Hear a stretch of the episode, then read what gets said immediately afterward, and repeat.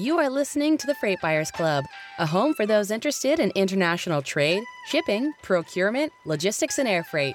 In fact, all things supply chain in the Americas, Asia, and beyond. This podcast is brought to you by your host, Mike King, and produced in partnership with Dimerco Express Group, a global 3PL that specializes in managing logistics to, from, and within the Asia Pacific region. Hello, everybody. I'm Mike King. This is the Freight Buyers Club, which is uh, produced with the support of Dimerco Express Group and available on all podcast platforms. You can also find the full podcasts and a bunch of shorter video interviews with leaders in the world of freight and shipping on YouTube and on the freightbuyersclub.com, where you can also subscribe to every episode direct to your inbox. So, enough of that. Let's get on with this. In part two of this podcast, I'll be talking to Neil Johnson, who I guess we can call a trade and customs guru. He's also the co founder of TNETS, which manages some $200 billion of trade each year through its various customs services. I'll be asking him about the difficulties manufacturers and other shippers face when they diversify out of China, and conversely, why one US regulatory failure is prompting some shippers and buyers to move back to China. But first up, we're looking at the Trans Pacific trade. We're looking at union action at West Coast Port, the latest macroeconomic trends and indicators, and we'll also be having a chat about spot and contract rates. To navigate this logistics and business world, I'm joined today by Judah Levine, head of research at newly NASDAQ listed data and rate specialist Freightos. Hello, Judah. Hi, Mike. Thanks for having me. You're very welcome. Uh, and you're joined today, Judah, by one of the world's leading commentators on US supply chains. It's Jason Miller, the interim chairperson at the Department of Supply Chain Management at Michigan State University's Eli Broad College of Business. I just about managed to get it all out in one go. Hello, Jason. How are you doing? I'm doing good. Thanks so much for having me on, Mike. Okay, guys, uh, I want to look at what's going on in the US economy and what that means for global freight demand, as well as where we're still seeing some supply chain disruptions and risk a bit later. And we'll also look at some trends in Asia that are giving us some insight into what might happen later in the year. But first, Judah, what are spot freight rates telling us about demand and supply for container shipping on those key lanes into North America from Asia? Where are we now compared to, say, a year ago or, or perhaps pre pandemic? Yeah. So on the Trans Pacific, so on Asia, the US West Coast, the rates right now, or the latest rates um, as of yesterday, are hovering just above $1,000 per 40 foot container. And this is data from our Freightos Baltic Index, which is, as you said, a spot rate data. So rates are 94% lower than they were a year ago. And more remarkably, this is the lowest rate of just above $1,000 is the lowest rate since the FBX launched in, in 2016 for this lane. So rates have declined significantly. They're not only lower than last year, but they're 21% lower than in 2019. So really below pre-pandemic uh, levels on this lane. To the East Coast, rates are about $2,000 per container or $2,123 per 40 foot container as of uh, the average for last week. And likewise, that's 88% lower than a year ago and 90% down from their peak and about 14% lower than 2019 as well. So rates have definitely come down very significantly as demand and volumes have continued to decline. We'll have a look at what this means for the US Trans Pacific contracting season a little bit later, but just for a comparison's uh, purposes, Judah, air cargo markets have been pulled in much the same way. Is this about more capacity than demand, like most markets are, or is this simply slowing demand? So, if we talk about air, so again, I can reference the Freightos Air Index, and this shows that rates into the US are at about $3.28 per kilo. So that's 70% lower than a year ago. And that is still fairly elevated relative to pre pandemic, as there are certain different dynamics in air where fuel costs are more significant and labor costs are more significant. But certainly on the air side, it's kind of a double whammy where you have a rebound in passenger capacity. So about 50% of air cargo generally flies in belly hold capacity of passenger jets.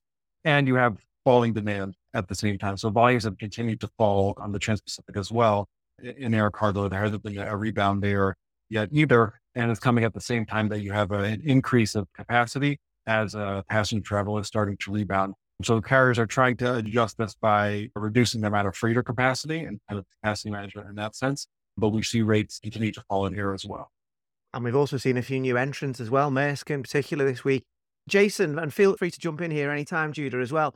What's your take on the US economy at the moment? We've had people predicting that by now we'd be in the midst of recession, but seems consumer spending is still reasonably strong. The Fed's still trying to curb inflation with more rate hikes end of March.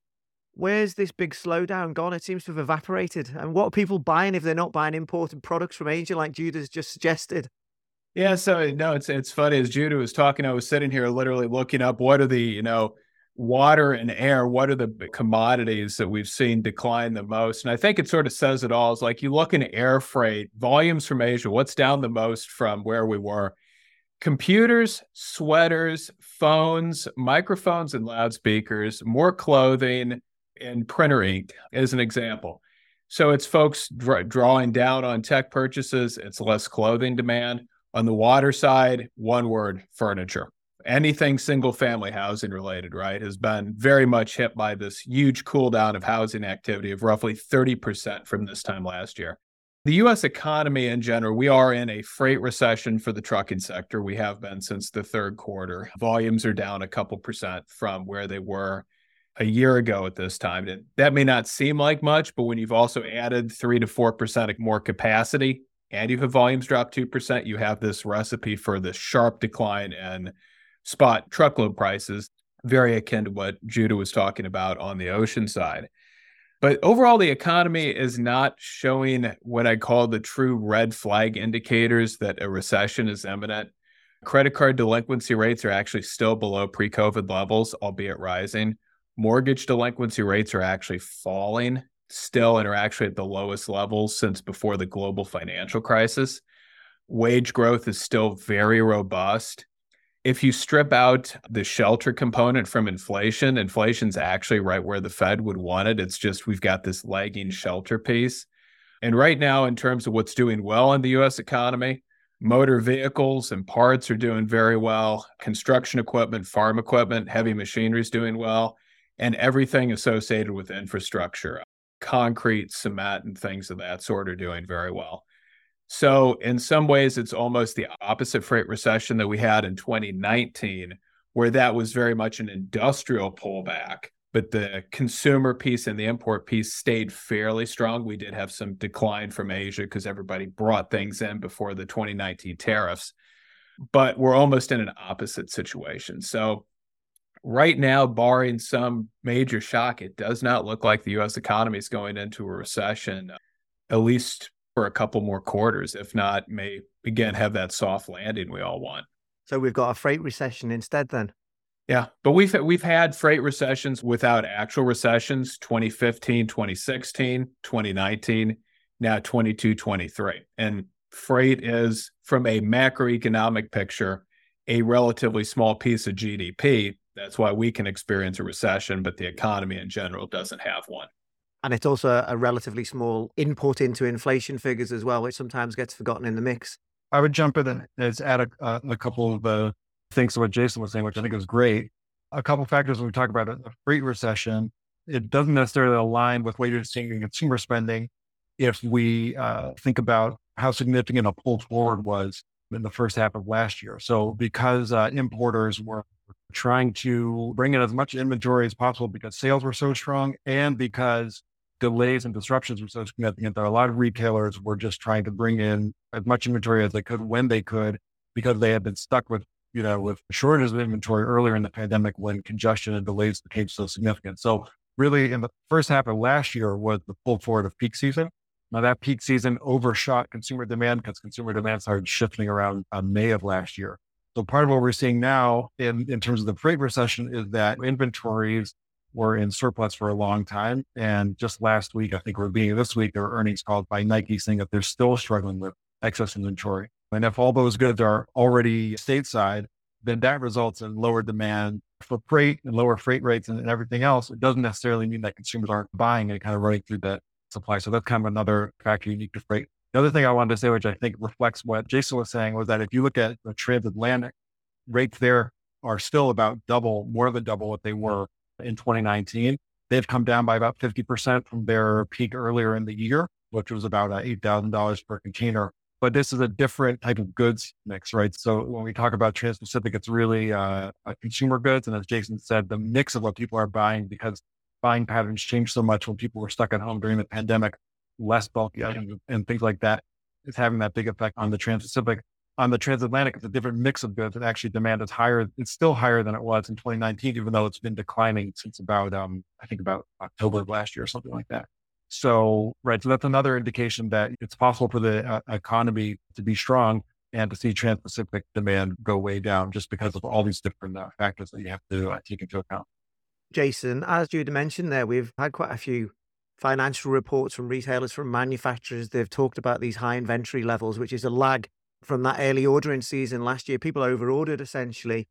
How common is it and how big a factor is it, do you think, moving forward? It's going to differ by sector. The general merchandisers, Target, Walmart, Kohl's, they've done a very good job of right sizing their inventories. They've typically done it through a lot more discounting than we would expect. Where we still in the retail space have a lot of issues is building materials. So Home Depot is sitting on far more inventory relative to sales than what they normally would. And so they are the biggest player in that space. Uh, they're the third largest importer behind Walmart and then Target. And so building materials, there's a lot of excess inventories. When you look further upstream in that wholesale sector, which is actually where Nike is, that's where Adidas is. Apparel wholesalers, Nike's taking, Judah mentioned it, they're taking 23% longer to turn inventory today than they were in 2019 at this time furniture wholesalers are sitting on too much inventory because of housing cooling, household appliances, you know, things like that, too much inventory, hardware, heating, plumbing, HVAC, too much inventory. So you can really feel that everything associated with single family housing. And the more I've tended to look at the data and break down the individual harmonized tariff codes, the more it becomes apparent that the Transpac boom in 2021 and half of 22 was really primarily housing and then some electronics and clothing, but it really is tied so much to single family housing activity. And that's that piece that's down. Whereas I've got it up in front of me now because Judah was mentioning that Europe, westbound transatlantic, is still really strong. Are the top gainers in terms of imports from Europe to the US in 2022 versus 2019 that are coming by uh, container? Portland cement, gypsum, unglazed ceramic flags, electrical storage batteries, so things for EVs, salt, so things necessary for chemical production, and assortment of sort of other chemical products and things like that. So it's much more that industrial side of things, and especially the non residential construction piece, which is still very strong right now in the US. And so that's why we just can't generalize eastbound Transpacs down. That doesn't mean that westbound transatlantic's going to fall off a cliff in the same manner as we move into 23. How does all this look if what I think you've been predicting, Jason, is that we see more rate increases from the Fed? How does this look for shippers, producers, or even people in the business of logistics are are we going to see bankruptcies or are things not that bad? When does this all end? When are we looking at an upturn in that US economy? When might inflation be tamed? Anyone got a crystal ball? If I had to make a prediction, those year over year comparisons are going to start looking really nice around June and July this year, just given the lags that we know exist. Single family housing, I don't see any scenario where it's anything but a rough year this year, which doesn't speak well to Transpac volumes, especially when you factor in the excess inventories that have been mentioned. I'm not too worried as worried about the transatlantic piece because things like motor vehicles are still doing very well. There's still a tremendous backlog to be produced. Construction activity is going to keep going on the non-residential piece. We're building more warehouses, we're building more factories. We've got billions upon billions of dollars for roads and bridges and things of that sort. So I think this year is kind of going to be sort of a blah year from a market standpoint because capacity, let's say on the trucking side, isn't going to be exiting, I think, as rapidly as folks expect because carriers made record profits in 21. And actually, 22 wasn't that bad of a year because the first half was pretty darn good. The second half started to get rougher. So I think it's going to be sort of a blah year. But once the Fed is in a position to start lowering interest rates, maybe even by the end of this year, but certainly next year, that should spur some pickup on that front. And uh, Judah, have you got any bets you want to place on the U.S. economy or the global economy? Yeah, I mean, as as Jason said, it doesn't look like we're getting to the signs of, of recession. The different indicators have remained quite strong. Even within uh, specifically to freight, if we look at National Retail Federation, they're still predicting that you know a rebound in volumes has already has already started in March with their predicting projections that came out earlier in the month. And we'll see if those um, play out or not. But predictions are for inventories to run down and this restocking cycle to start already, you know, in Q2 which would push volumes higher than 2019 levels. Taking that as an indication, and what we'll talk about contract rates a, a, a little later, there seems to be a lot of optimism in terms of people in the industry for this type of rebound, which would indicate that on a macroeconomic level, we're already on the way to recovery. Of course, uh, it remains to be seen. Let's have a little look at supply chain disruption and risk.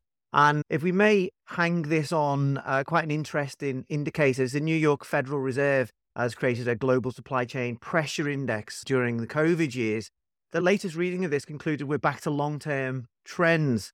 So, does everything feel like it's back to pre COVID normal to you both? Um, Jason, I, I think you're a little bit of a skeptic on this, aren't you?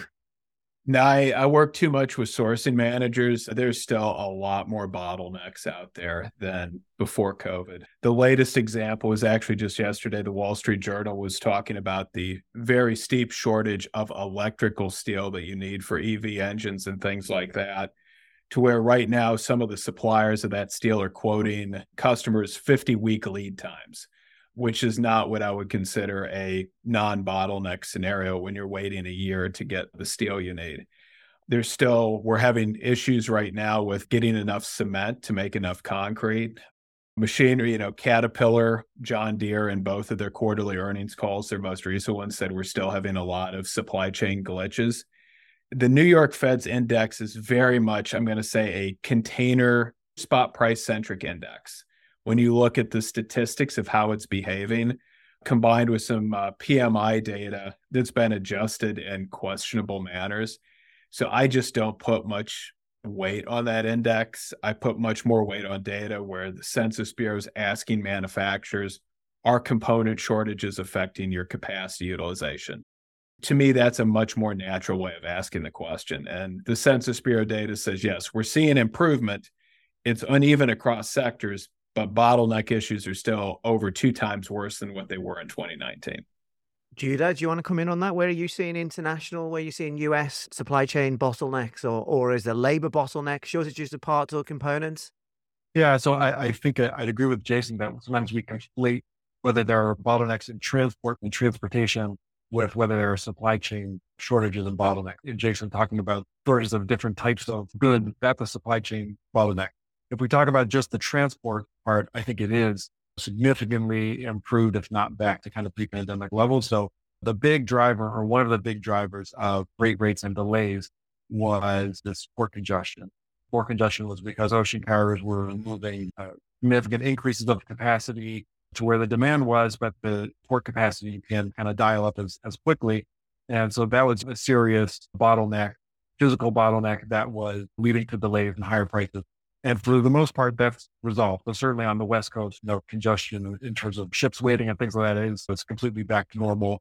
There's a little bit of residual sometimes in, in Houston or other ports on, on the East Coast, but for the most part, that shift of congestion from West Coast to East Coast has been resolved as well. There are still sometimes in rail turns, times of longer dwell times and longer congestion, even still from the West Coast. And I think just this week I was uh, reading something about delays in containers moving through uh, Chicago. So some of that, I think, in rail is still an issue from time to time. But if we're talking about the transport part, that kind of bottlenecks and congestion, and in, in Europe hubs as well, is really on, on the way down. But as Jason said, supply chain is more than just the transportation part. It's also the sourcing part, and there have been so many different swings in terms of demand and the ability to source those that I'm sure there are examples where we're still not back to pre-pandemic levels. But on the transport side, those types of bottlenecks have for the most part resolved.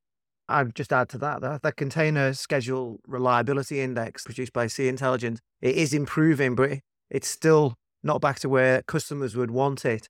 One of the disruptions you mentioned in the West Coast there, Judah, where we've seen a few disruptions in the LA Long Beach complex and elsewhere on the West Coast. and it's related to these ongoing negotiations between port interests represented by the PMA and West Coast dock workers represented by the ILWU. That's still not resolved. And as I say, we're hearing about local productivity issues. How does this play out as we're looking at that Trans Pacific contracting season? This have a, a bearing on where cargo will be contracted to be sent to by shippers, do you think?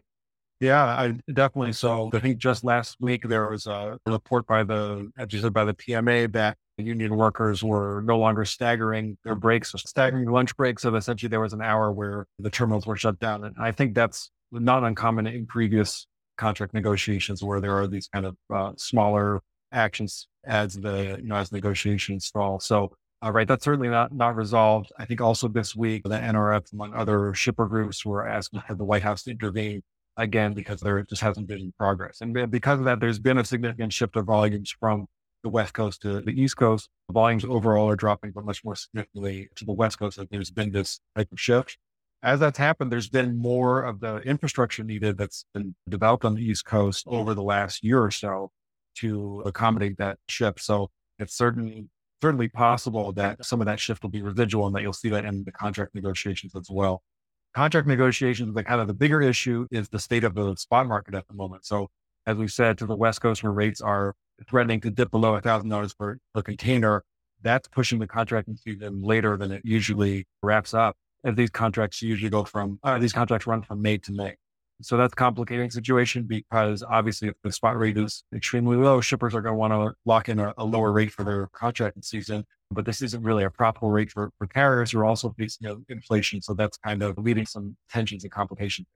Yeah, and I'll just mention there as well, there's some interesting legislation possibly coming in the US that would would apply antitrust legislation to container lines, but I'll come back to that in future podcasts. Just finally, in terms of capacity, Judah, what should shippers expect from carriers? I'm, I'm guessing we'll still see we're still going to get more belly hold capacity coming in from airlines as passenger markets recover in places such as China. But for container lines, what are you expecting? More blank services, suspensions, a bit more disruption there? Yeah, it's a good question. So it's really interesting to compare the spot rate situation now to the spot rate situation in early 2020. So the early part of the pandemic, ocean volumes on Trans-Pacific really uh, decreased significantly. But if we look at the spot market, rates held about steady and were about even year on year with 2019. And the reason was because the ocean carriers took broad actions in terms of managing capacity, blanking significant enough levels of capacity to match the level of demand and keep rates level. And we're not seeing that now, right? So we're seeing rates fall significantly. And this isn't just due to the falling demand, but also because carriers are opting to keep a little bit more capacity, some excess capacity in the market, which is letting our rates fall will be interesting to see. Right. So uh, uh, on the one hand, I think carriers are hoping for a rebound that we've discussed earlier and are hoping that this is kind of short term and are willing to be in something of a price war for now. On the other hand, if that doesn't materialize, then we'll, I think we will be likely to see a lot more aggressive blank sailing and move up capacity to get rates back up. One interesting thing, if we talk about the, the contracting market, as we said, rates are $1,000 to the, to the West Coast and 2000 to, to the East Coast. But that's well below what carriers are reportedly offering in contracted rates. And what seems to be the, the more or less consensus, or at least it was a few days ago, is that contract rates will settle somewhere around $1,500 per container. So as I said, generally contract rates are below the spot market rate, discount to lock in that commitment to volumes over the course of the year. So the fact that expectations are that the contract rate will be higher than, than the spot market would mean one or two things, or, or both of them, depending how it plays out. One is that there's consensus that the spot market is going to rebound because of a rebound in, in, demand, that a restocking cycle will start soon enough to push uh, demand up and, and, rates up with it. Or that if that doesn't happen, that carriers are going to remove enough capacity to bring the spot market up to above the contracted rate of, of $1,500 or so. No, no one wants that lowest rate then. Uh, everyone's worried about whose cargo is getting rolled first. Also true. Also true. That's kind of one of the features of the contract market, right? If there's big volatility in the spot market, then right, either shippers get rolled uh, because the spot has gone too high, and if, if the rate goes spot market goes too low, then shippers will go to the spot market, and carriers don't have that reliability. So, so it's a problem. Okay, let's look ahead. Jason, I, I think you're probably a better judge of indexes. You're definitely harsher than me. I've always found one produced by Nomura quite useful. It's a, a forward looking index for Asia exports, and it's been quite accurate in the past. Anyway, it plunged to its lowest level since 2009 in March, despite China opening up after lockdowns. People were expecting a bit of a bounce there. Slightly perked up in April, but Nomura says it's probably going to bottom out in the second quarter at some point, meaning essentially that they're predicting a, a recovery in the second half of the, the year. So, Jason, what do you think we should be expecting from the US economy or in terms of that US import demand? Is what Nomura is saying making sense to you later in this year or maybe in 2024? And uh, just to throw in a rather a big question on the top of that as well, on how big a risk for any forecasts are banking collapses or economic contagion? We've seen a few wobbles in March. Yeah, so first on the banking front, it does seem that things have stabilized fairly quickly on that front. I mean, we're already seeing the stock market behave in a very different manner. Um, I'm not a banking expert, but this is not 2008. We're not in a global financial crisis situation. So the fact that things seem to be holding up decently well and confidence is coming back, especially if you look at the commodity markets, those really took a hit. They're already rebounding. So my general sense is we don't have some type of broad contagion, GFC type of concern. I think we'll see for the general merchandisers, you'll see more of a traditional peak season this year, albeit it's going to be a cautious one. So I'm expecting that retailers have signaled to everybody they're going to be very cautious about their orders this year. So I think while we'll see more of the traditional seasonal pattern for your general merchandisers, it will be more muted than normal. For your building material folks, I don't see them being, you know, given where inventories are, given where housing is, I would expect volumes a little bit less than 2019 on that front. And again, I think a lot of caution. So I do think there'll be a more sort of traditional third quarter, you know, third quarter, early fourth quarter peak volume period than there was last year, where peak happened in Q2, kind of an unprecedented early arrival of everything but I'm not looking for at least Asia to the US, either ocean or air, for it to be that great of a year because we're still over inventoried and there's a lot of caution out there. So this is basically, I think 2023 is the hangover from the 2021 party, is basically what we get to experience now. And hopefully 2024, it's the evening and we're recovered again, type of thing. Judah, just for our listeners might not follow the freight markets as well as Jason does. So we normally have this container shipping peak season, generally in the third quarter. And then towards the end of the year, the fourth quarter, we have an air cargo peak season ahead of the holiday season, essentially. Will we this year? I guess is the key question for both of those markets. Yeah. So, so again, I, would go back to what we're seeing in contract negotiations and go back to the NRF projections, which still seem to say, you know, there's going to be some kind of rebound. We'll kind of go back to growth relative to 2019 benchmark versus obviously will be declines compared to last year, the year before. But on the other hand, there are a lot of wild cards. So it really depends on um, the inventory level that we've spoken about, and also in terms of uh, consumer behavior. You know, e- even if from the banking perspective, this has been kind of contained, if that results in consumer sentiment being depressed because of those kind of concerns, so that can also impact the level of spending. So I would say that overall there is optimism that, as Jason said, we're going to go back to some kind of seasonality that will have a peak season increase in demand and volumes and, and rates along the lines of those typical months and timing. I think the degree that we're going to see is really still up in the air. So I don't think we're going to stay in the extremely low volume and rate environment that we're seeing right now for the rest of the year. I'd expect there'll be some seasonality, but the mm-hmm. extent and strength of it, I think, are, are still very much up in the air. In a moment, I'll be speaking to Neil Johnson at TNET about customs regulations, sourcing opportunities and challenges in Asia and elsewhere if you're looking at alternatives to China. We'll also be talking about M&A activity and a bunch of other stuff. But for now, Judah Levine, Jason Miller, it's been a pleasure today. Thanks for joining me on the Freight Buyers Club. Thank you. Thanks for having me. Thank you. This podcast is proudly produced in partnership with Dimerco Express Group, a trusted provider of global shipping and contract logistics services in Asia, Europe, and North America. Dimerco's particular strength is in Asia, where it gives shippers the freight capacity and local market expertise to streamline freight movements to and from the region, particularly for trans Pacific lanes. With 130 forwarding and logistics locations across China, India, and Southeast Asia, Dimerco connects Asia with the world like no other global 3PL. You are listening to the Freight Buyers Club. Welcome back to the Freight Buyers Club. We're now going to turn our minds to expected changes in trade flows and sourcing patterns. To do this, I'd like to welcome Neil Johnson, who's the co founder and partner at TNETS, a global customs and trade compliance specialist which manages some $200 billion of trade each year through its various customs services. Uh, essentially, Neil is a global expert on many of the challenges manufacturers and retailers are facing right now, both in the US and beyond. He's calling in today from Singapore. Hello, Neil.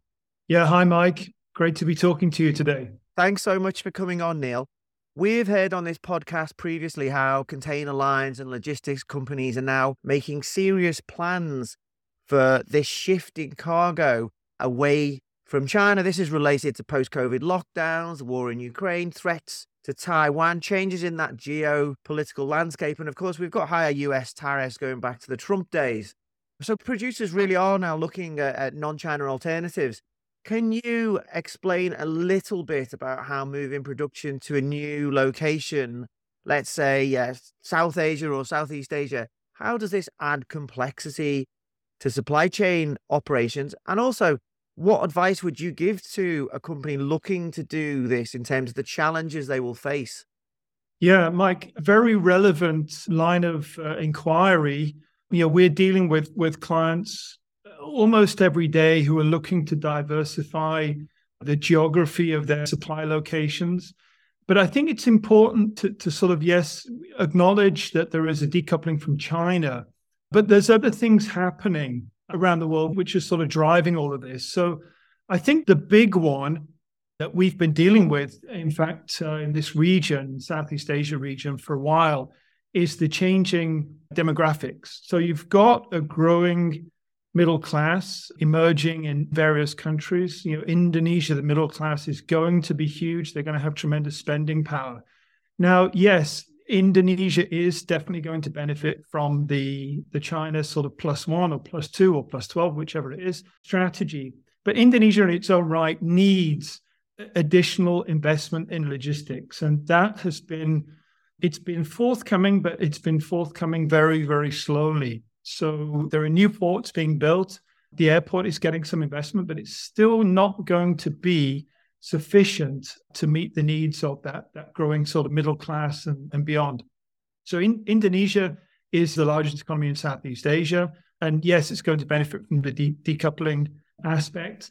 It needs more infrastructure, and that's right across the archipelago. And I think it's something you'll probably be familiar with, having lived there yourself is that there is infrastructure, it's creaking, but then there's also the issues around that infrastructure. So just taking that particular country as, as, as a case in point, and you can draw sort of parallels with the Philippines and Vietnam here. Having the port infrastructure in place is one thing. Having government departments that have got the know how to sort of smooth the way for businesses to flourish being able to issue licenses, being able to get out of the way when infrastructure is going in there, when money is made available, rather than being sort of uh, unnecessary gatekeeper. Those are critical things. And it's still something which is quite slow in coming around the region. And I think as far as the the other reasons driving the diversification supply, You've also got more free trade agreements in place. So people are more willing to look at manufacturing or selling into certain markets. So, yeah, the, the China thing is very real. Mexico and Vietnam, I, I think, are the two most immediate beneficiaries, perhaps Bangladesh with the garment trade to a lesser degree. But the decoupling from China is a very, very long term project compared to the speed with which carriers can, for example, switch on and switch off services. In, in order to, for example, replace a semiconductor plant that's been churning out products very, very smoothly and consistently in China, that's going to take three to five years to replace in even a well developed economy such as Singapore or Malaysia. So there are issues with the whole decoupling thing, but there are other drivers beyond that decoupling which are going to drive this diversification. And the carriers uh, are coming. We're seeing flexing of shipping services. We're seeing more investment in freighter services, more investment in airlines around the region. So, so yeah, I think the physical part is probably the, the easier part to deal with. I think that's been consistent over the years. Neil, as you mentioned Indonesia there, yeah, I'll just give a little bit of background. I did live there for a long time. For people who aren't as familiar with Indonesia as we are, it's an amazing place, but it's in terms of logistics, is possibly one of the most challenging places in the world. You've got 18,000 islands, 6,000 that are inhabited. You've got a very young population, which makes it very attractive for people who are trying to find cheaper labor.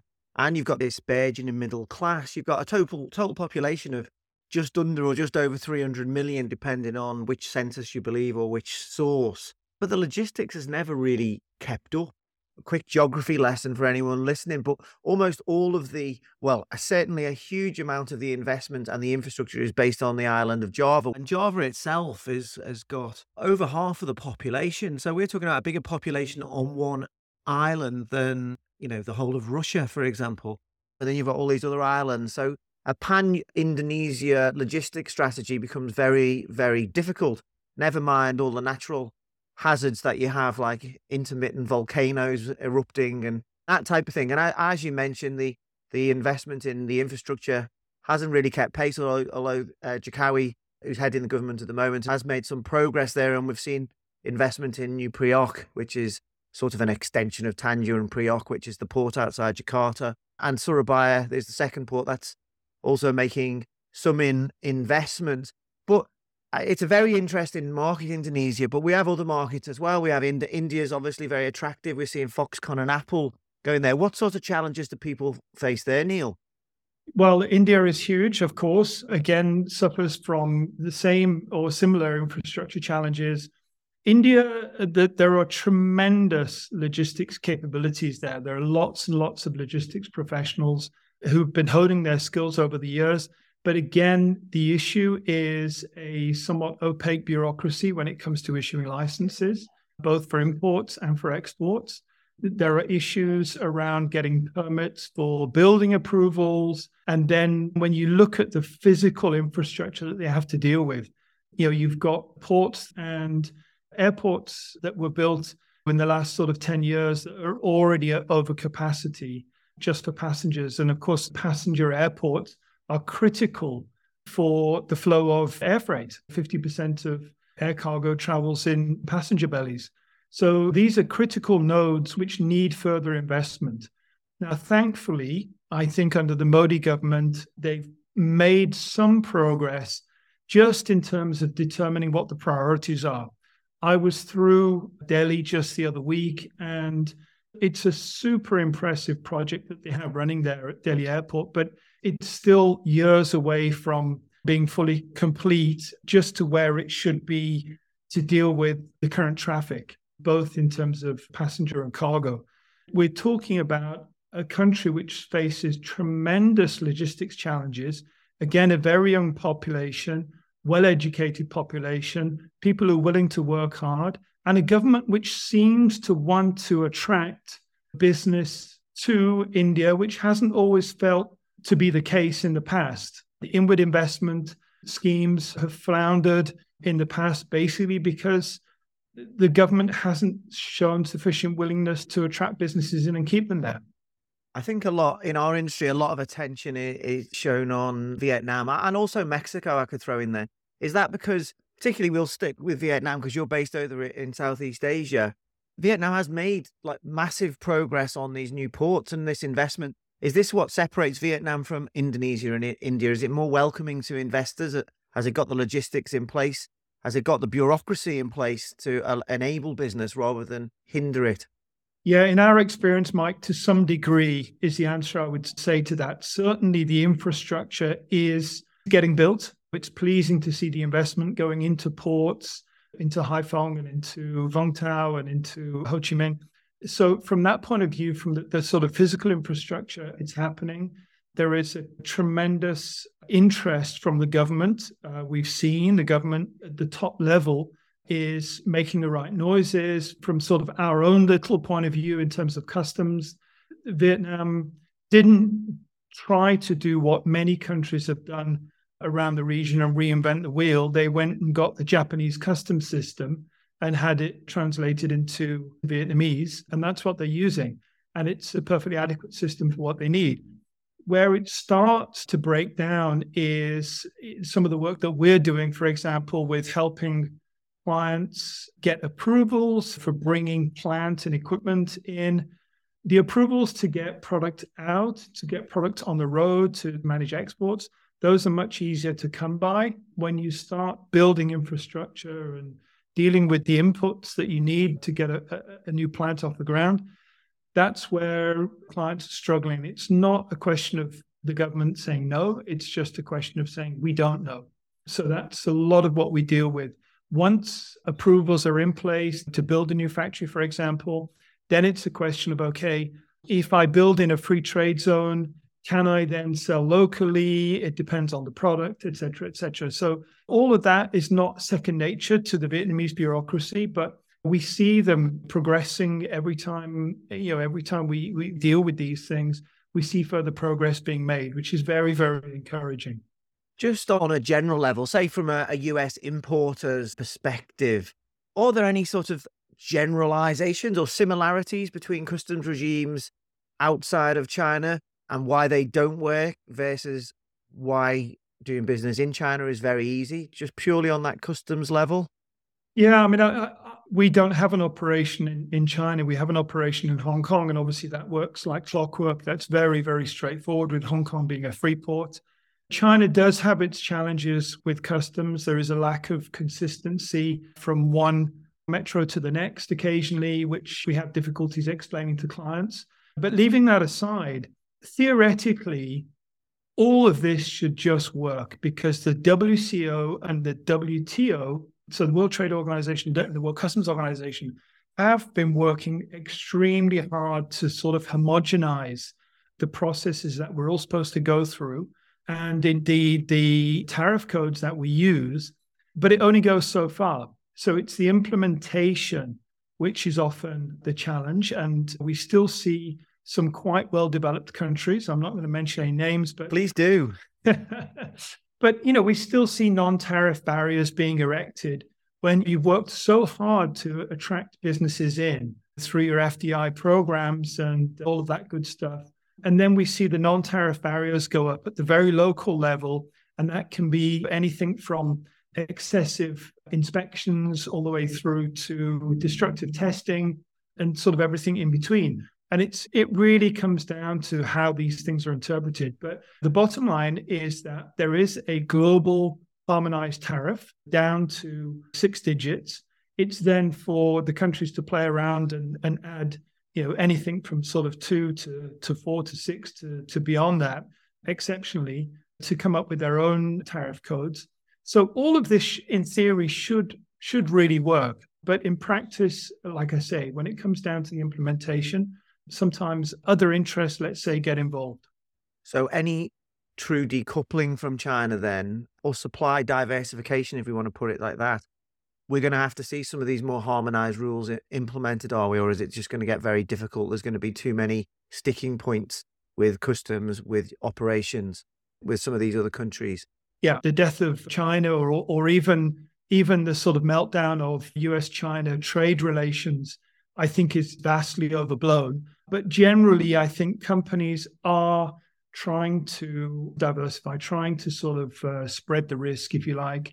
And that is definitely going to provide pain points. There are some very good organizations which we participate in, the chambers of commerce, for example, when there are various uh, country to country or country to region business groups, which can put pressure. But that the pressure only comes once the challenges are being faced on a day to day basis because the local customs organization will say, show me. And until you're actually there and you know and experiencing the delays on the ground or the lack of approvals being forthcoming, then there's nothing really for us to show. So it's a very expensive and very frustrating way of working.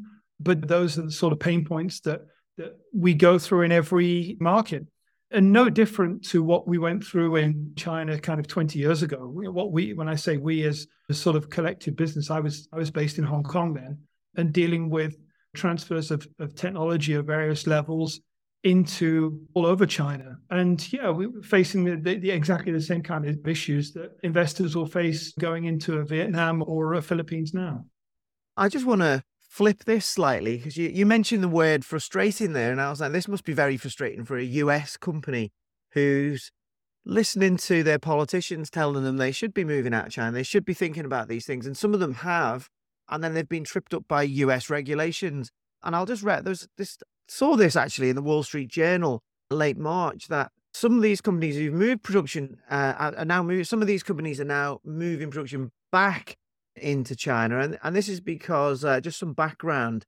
U.S. legislators have let the uh, the generalized system of preferences, which is commonly known as GSP, that they've let that expire in December 2020. So it's quite quite some time ago now.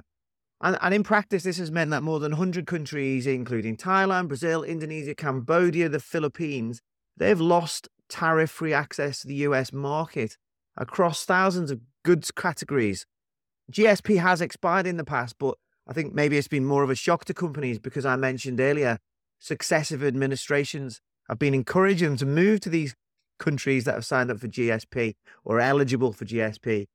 Now, just with some perspective, this isn't huge amounts of business, but we're talking about 1% of US imports. Well, that's still $4 billion worth. So it seems really bizarre that tariffs are rising in countries that the US government is telling companies to move production to. What's going on, Neil? Well, we talked about various governments around the world, you know, mostly around Asia, not really having a coherent strategy. And I think that's a very good example uh, of many that we could that we can think of from the more developed economies where there is a degree of you know lack of prioritization of the needs of businesses.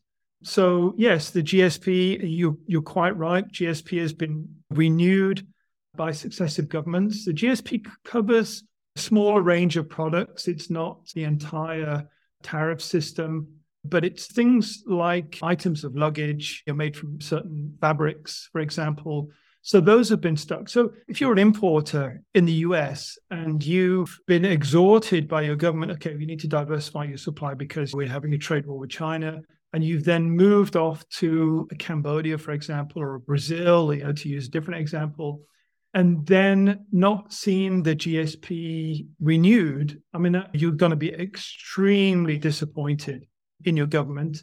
Now, what I would say is that I fully expect the GSP to be renewed.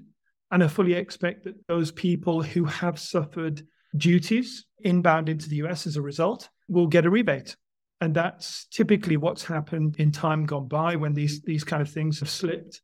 But still, it's acted as a, a deterrent to sort of diversifying supply. No question about that. And it will have also driven some people out of business. There's no question, it must have done.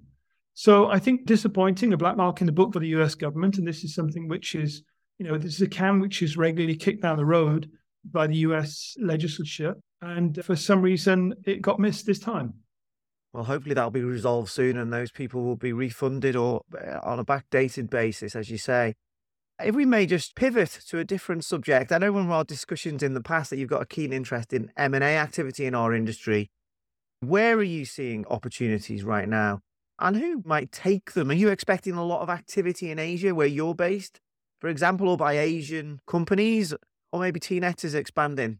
Please tell more. Yeah, well, a little bit of the all of the above, I suppose. So let, let's just deal with the big picture. We saw, I think, a lot of businesses during COVID have demands placed on them. Those were then transmitted to their logistics partners. And their logistics partners then would have highlighted with, you know, with the urgency with which to roll out vaccines, for example, or protective gear they would have found gaps in their networks. And so we've seen some infill over the period uh, where companies have gone and made you know strategic acquisitions, maybe in the healthcare space or maybe in the more general logistics space. And I'm thinking in terms of relatively smaller businesses. There's a few businesses in France, one in Denmark that have been particularly acquisitive. And I'm not talking about a DSV or a Maersk, but Nordic Transport Group, for example, they've been very acquisitive. So they bought a stack of businesses. There's a business in France, the name escapes me, but they've made 10 or 12 acquisitions in the last three or four years, all within the sort of Northern European area. So that's something of what we've seen aside from the big clashes of the titans of DSV buying Panalpina and Agility and then Maersk buying up LF, LF Logistics and so on and so forth. I mean, these are fascinating deals, but they're really sort of, it's like the planet smashing together for the rest of us. On the ground, there is still a huge degree of fragmentation in most logistics markets, and including those in which the big players operate. So it's very rare for any of them to have more than five or 6% of a particular market. And it's very much customer driven. So where we're seeing more activity taking place is perhaps in the mid to lower tiers. We are seeing people building out networks. So I'm very interested in what EV Cargo are doing, for example. So EV Cargo is out of an investment fund in Hong Kong. So they've been buying businesses in Northern Europe. They bought in Asia as well. So they look as though they're going to be the next one that gets on the radar when it comes to logistics procurement decisions. I'm sure that's their aim to be able to go into big clients and say, hey, we're also global. And we're seeing interest and activity also again from the Middle East. So both Abu Dhabi ports and DP World have been a, a, acquiring logistics businesses. So that's another very, very interesting dynamic. They both had to pull their horns in during the or just after the global financial crisis because they made some maybe not so positive decisions leading up to that. But they seem to be back out on the acquisition trail, and that's great to see. Great to see that new investment going in. So we've seen DP World, for example, buy up feeder services businesses. That's a very important part of logistics, particularly if you're in Southeast Asia, you've got to distribute product into Singapore and beyond. You're not going to send a 20,000 TEU vessel to every little port. So feeder services play an absolutely critical role in this region, and DP World has invested quite a lot there.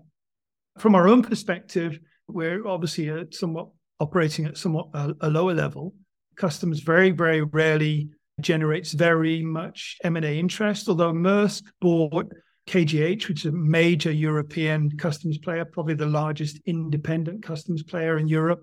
And they also bought Vandegrift in the US, which is a big customs broker. So Maersk has invested in customs. We've also seen CargoWise, which is, you'll know, uh, or, or WiseTech, sorry, to get the, the corporate name, the operator of CargoWise system, which seems to be the, the go-to freight management system for a lot of the global freight forwarders. They've actually bought customs brokers as well, possibly for access to clients, but also for access to technology.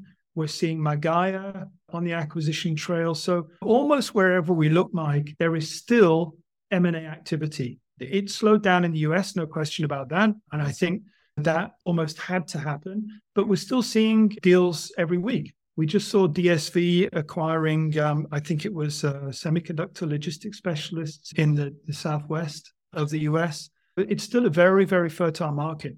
So, from our point of view, our interest is in customs. We're on the lookout for interesting customs businesses that want to be part of our sort of global story. There is no global customs intermediary. It might as well be us. We'll give it a good go and so we're on the lookout for businesses that want to be part of that. Good luck with that, Neil. I think you're right. We will see a lot more consolidation continue right through this year.